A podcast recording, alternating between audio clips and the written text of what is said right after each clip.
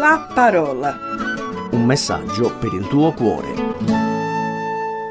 Ciao, io sono Lina Scorsone della Chiesa dei Fratelli di Ribera. Caro ascoltatore, oggi vorrei lasciarti un messaggio.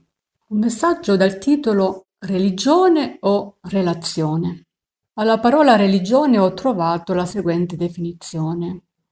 La religione è quell'insieme di credenze e riti che coinvolgono l'essere umano, con riferimento al valore vincolante degli obblighi e dei divieti sacrali, fornendo un insieme di norme etiche e morali per la condotta umana. Alla luce di questo possiamo dire che la religione è un praticare qualcosa di esterno a noi. E guardando alle parole riti, obblighi e divieti, non possiamo fare a meno di definire la religione in sé un peso.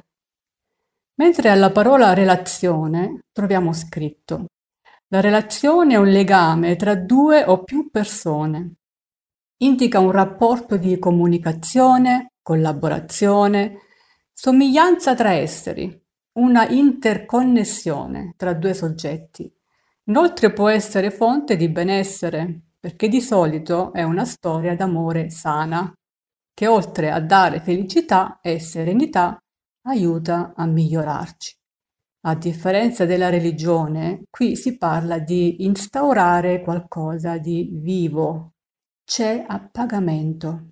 Wow, che differenza ragazzi. Non meravigliamoci dunque se la religione, a volte, porta una drammatica fuga da Dio, perché può diventare complicata. La relazione invece porta sempre più vicino a Dio, perché il rapporto man mano cresce e diminuisce la paura di condanna, fino a scomparire. Nell'amore non c'è paura, anzi, l'amore perfetto caccia via la paura, perché chi ha paura teme un castigo. Quindi chi ha paura non è perfetto nell'amore e questo lo leggiamo in 1 Giovanni 4, versetto 18. Dio parla all'uomo e gli offre una relazione con lui. Non è un idolo muto e neanche una divinità lontana e indifferente, ma è vivente e vuole comunicare con tutti noi. Dio parla attraverso la sua parola, la Bibbia, a chiunque ascolta. Ma cosa vuole comunicare? In primo luogo il suo amore e il desiderio di avere una relazione con ogni persona. E lo leggiamo in 1 Giovanni 4:10. In questo è l'amore, non che noi abbiamo amato Dio, ma che Egli ha amato noi. In secondo luogo, l'impossibilità per l'essere umano di avere comunione con Dio a causa del peccato. In Esodo 34, 7 leggiamo Non terrò il colpevole per innocente. Terzo, la soluzione che lui stesso ha procurato per mezzo di Gesù Cristo, morto e risorto per noi. E questo lo leggiamo in uno dei versetti più belli della Bibbia, Giovanni 3:16. Perché Dio ha tanto amato il mondo che ha dato il suo unigenito figlio affinché chiunque crede in lui non perisca ma abbia vita eterna. E infine ci comunica la necessità di una scelta personale, accettare il perdono offerto da Dio o il suo giudizio. In 1 Giovanni 3, 18 leggiamo, chi crede in lui non è giudicato, chi non crede è già giudicato perché non ha creduto nel nome dell'unigenito figlio di Dio. Purtroppo sono molti quelli a cui Dio deve dire non volete venire a me per avere la vita. Giovanni 5:40 e sono molti quelli che preferiscono rimanere in una situazione di religiosità apatica perché pensano che sia più facile invece che avventurarsi in una relazione vivente con il Signore. La base della fede che sfocia in una relazione è rispondere sì all'invito di Dio affinché siamo salvati, Ma Dio non ci costringe a dire di sì. Ma in che modo dire sì a Dio? potrai chiedermi. Immagina di trovarti in una stanza dove le persiane chiuse impediscono alla luce del sole di entrare. Per illuminarla basta aprire le persiane. La stessa cosa è nel campo della fede. Eliminiamo gli ostacoli che si frappongono fra Dio e noi. Accettiamo di lasciarci rischiarare dalla luce che proviene da ciò che Egli ci dice nella Bibbia. Gesù è la luce che vuole riempire i nostri cuori. Alla creazione la prima cosa creata fu la luce. Gesù viene sulla terra e si presenta come luce degli uomini, la vera luce che illumina ogni uomo. Dalla scelta che noi facciamo tra religione e relazione con Dio dipende il nostro modo di vivere, il nostro destino eterno. Ci sono due mari del nord che si incontrano ma non si mescolano.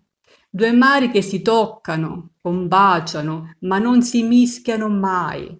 A offrire questo straordinario spettacolo della natura è Skagen, punta più estrema del nord della Danimarca. Una lingua di terra dove si incontrano lo Skagerrak, il Baltico, e il Kattegat, Mar del Nord.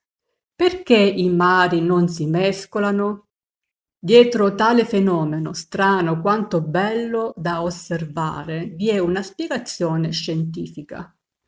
I due mari sono fin troppo diversi tra loro, per temperature, densità e salinità, così tanto che per vie di questi motivi è impossibile che si mescolino tra loro. Si può rimanere per sempre dei rigidi, senza mai arrivare a una vera relazione con Dio, come quei due mari del nord, così vicini eppur così diversi. In seconda Pietro 2,20 leggiamo: Se infatti, dopo aver fuggito le corruzioni del mondo, mediante la conoscenza del Signore e Salvatore Gesù Cristo, si lasciano di nuovo avviluppare in quelle e vincere, la loro condizione ultima diventa peggiore della prima, perché sarebbe stato meglio per loro non avere conosciuto la via della giustizia, che, dopo averla conosciuta, voltare le spalle. Termino con due esempi di cosa sia religione e di cosa sia relazione. Una conversazione di due avvocati come fa a vivere sapendo che nel caso che ha seguito non ha prevalso la giustizia ma l'inganno? chiede il primo. Ho la coscienza a posto, risponde l'altro, perché alla fine della giornata eh, so di aver fatto più bene che male. Questa è religione. L'avvocato pensa di poter compensare, cioè controbilanciare con le sue buone opere quelle cattive ristabilendo un rapporto di equilibrio o di parità. Non è quello che si tenta di fare con la religione? Il secondo esempio è una lezione di fede. Tratta da un tema su Dio scritto da Danny Dutton, di otto anni. Ascolta. Una delle attività principali di Dio è fare le persone. Le fa per metterle al posto di quelle che muoiono in modo che ce ne siano abbastanza per occuparsi delle cose qui sulla terra. Lui non fa i grandi, ma solo i neonati. Secondo me perché sono più piccoli e più facili da fabbricare.